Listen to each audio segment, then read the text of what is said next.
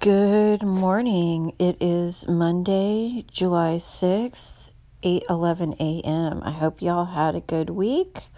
I know I did. It was a pretty good week. Super busy, super long. It it felt like 2 weeks in one, you know what I mean? But now this one is starting and today is going to be a very big day. I've got a ton of shipping to do.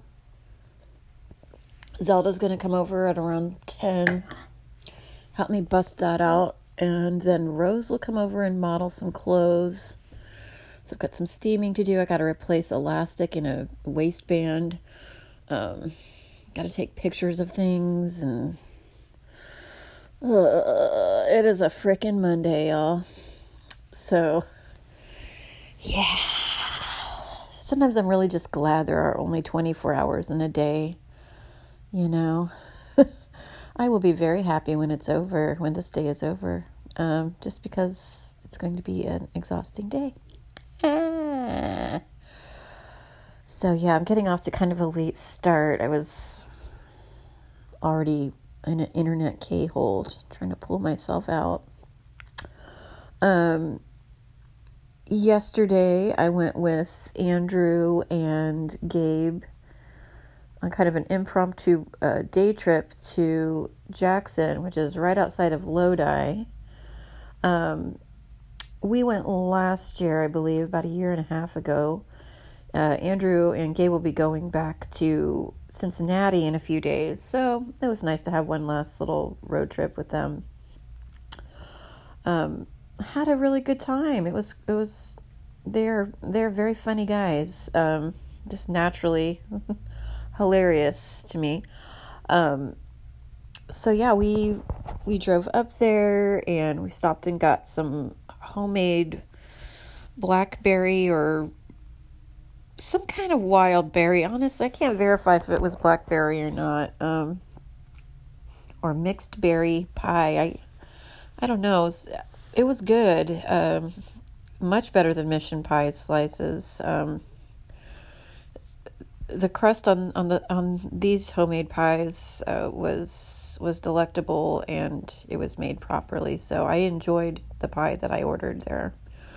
Um, it's nice to have have a good slice of pie and coffee, you know. It's a real treat, actually. Um, so yeah, we we rambled along, got to Jackson. It's of course you know a quaint little gold rush era town. There's lots of neat antique stores that are reasonably priced. Uh, there's the big bookstore. Um, Andrew was dropping off some some books and I have talked about this place before, but there's a Dickens Society that meets upstairs, and there's like a miniature. Well, I mean, it's full scale, but it's you know condensed Dickensian London. That part was, of course, shut down due to the pandemic. Um, but I got a lot of got a lot of book shopping done. Um, and I'm I'm happy with what I found.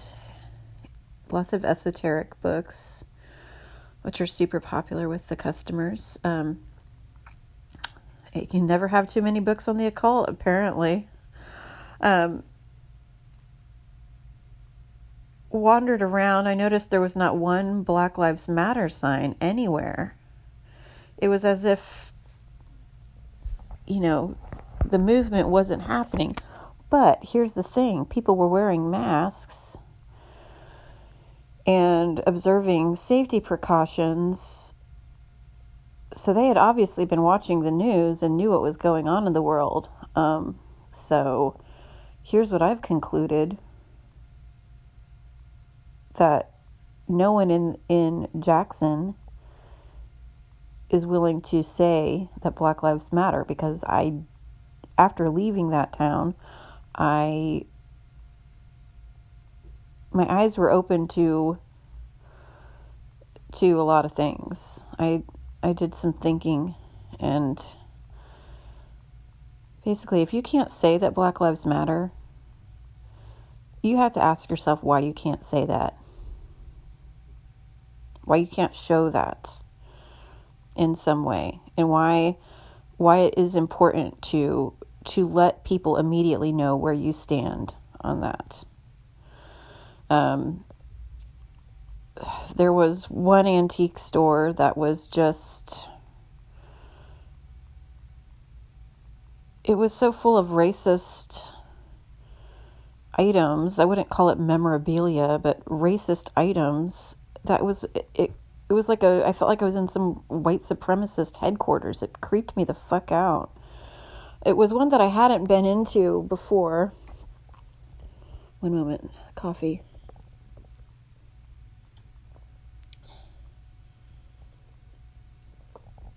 Sorry about that. Um, it was one that I hadn't been to before, and there was a Confederate flag hanging from the ceiling. There was a tin rattle that was decorated with the face of a black minstrel performer. In fact, the it it was like basically the whole head of the rattle was, you know, the whole rattle was like someone's head. They had these Nazi pins and brooches in a display case all propped up like they're some kind of treasure. And then they had these these combat boots that had white that white iron cross on the sides of both. And then of course they had their guns, but no Black Lives Matter sign. Which of course that the two can't Black Lives Matter doesn't coexist or have a place in amongst that iconography, amongst the objects I described.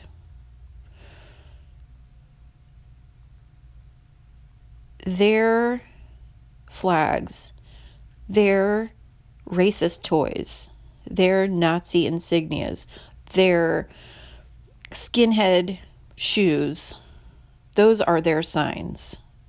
Those are their egregious, murderous, depraved signs that they put up. And, you know, maybe they're not actively destroying black people's lives. They probably don't even see any black people. I did not see one black person there.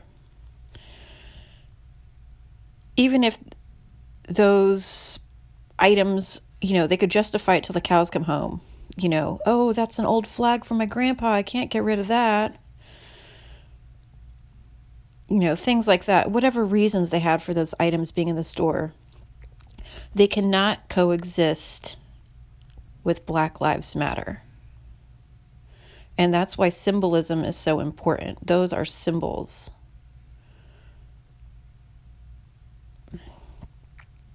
it really really stuck with me. It stuck in my craw, and I'm glad it did. I'm I'm glad that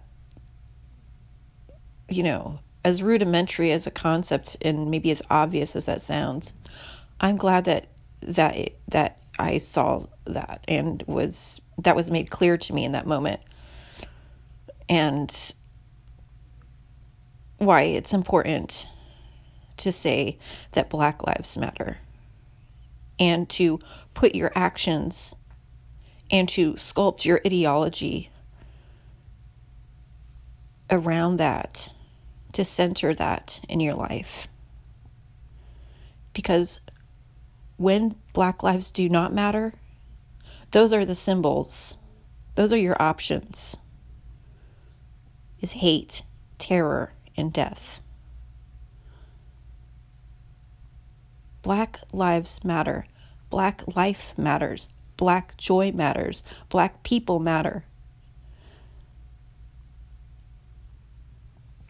Black trans women matter. Black trans women are women.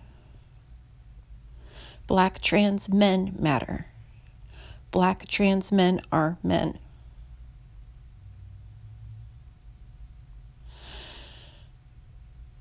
The opposite is death.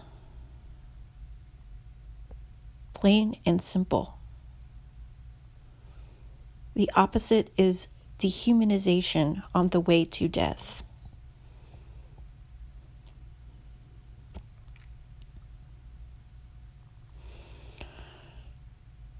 It's so you know, it it just why why someone holds on to that onto these symbols of hate and displays them as objects of interest and also for consumption, inviting others to partake.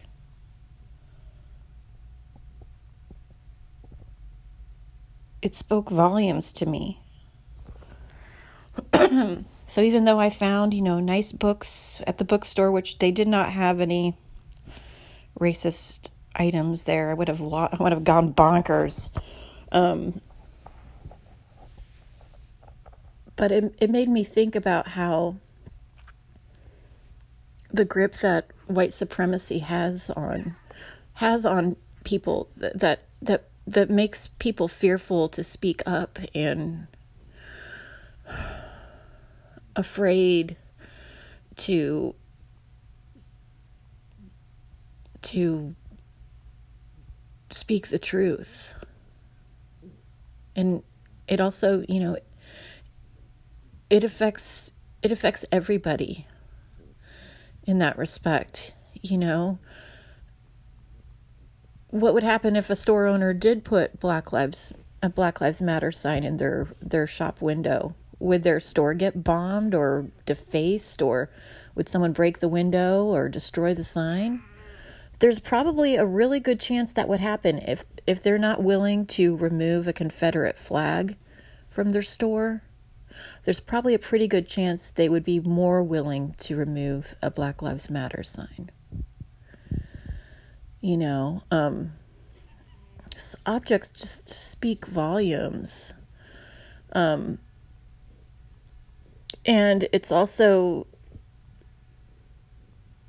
saying Black Lives Matter and the iconography of of the movement that is being crafted and that is emerging and being shown and worn and painted and tattooed and built.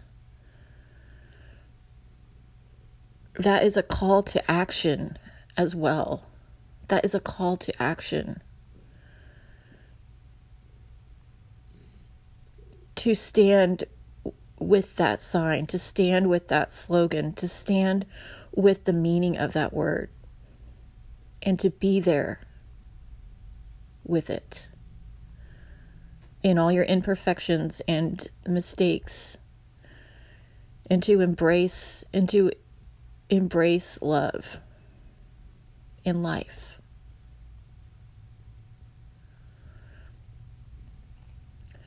it's just so uh, it's very you know i as another thing that that caused me to rethink things you know last time i went to jackson i was like oh man i would love to stay here in a hotel and you know some really like beefy guy or something who's really cute. We could have a little getaway here. That would be so dreamy.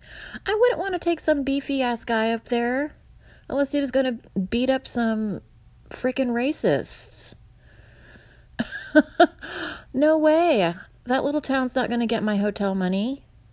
I don't want to spend a night there in racist utopia. No way. Things are changing in me. you know? Unless my my beefy dream guy is beating up racists and calling out anti blackness and being anti racist, I don't want a damn thing to do with him. I don't care how hot he is. That's where I am. And it is because of my whiteness that I was able to walk through that town unharmed. that I was able to go about my business, that people let me in their stores.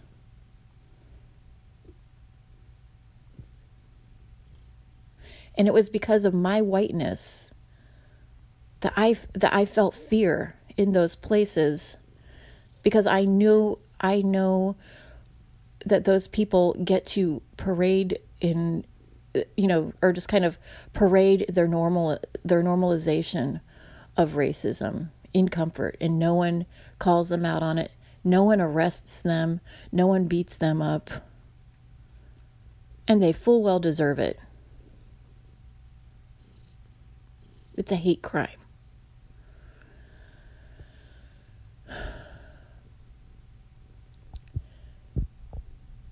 if Black Lives Matter to you, show it in some way. Show it in a symbol. And let's fill the world with more more iconography that lifts up black life and black joy. Statues are coming down that represent years of oppression and patriarchy. Statues that are clinging to you know posterity and and deification and fetishization of imperialism and oppression and death and rape frankly rape.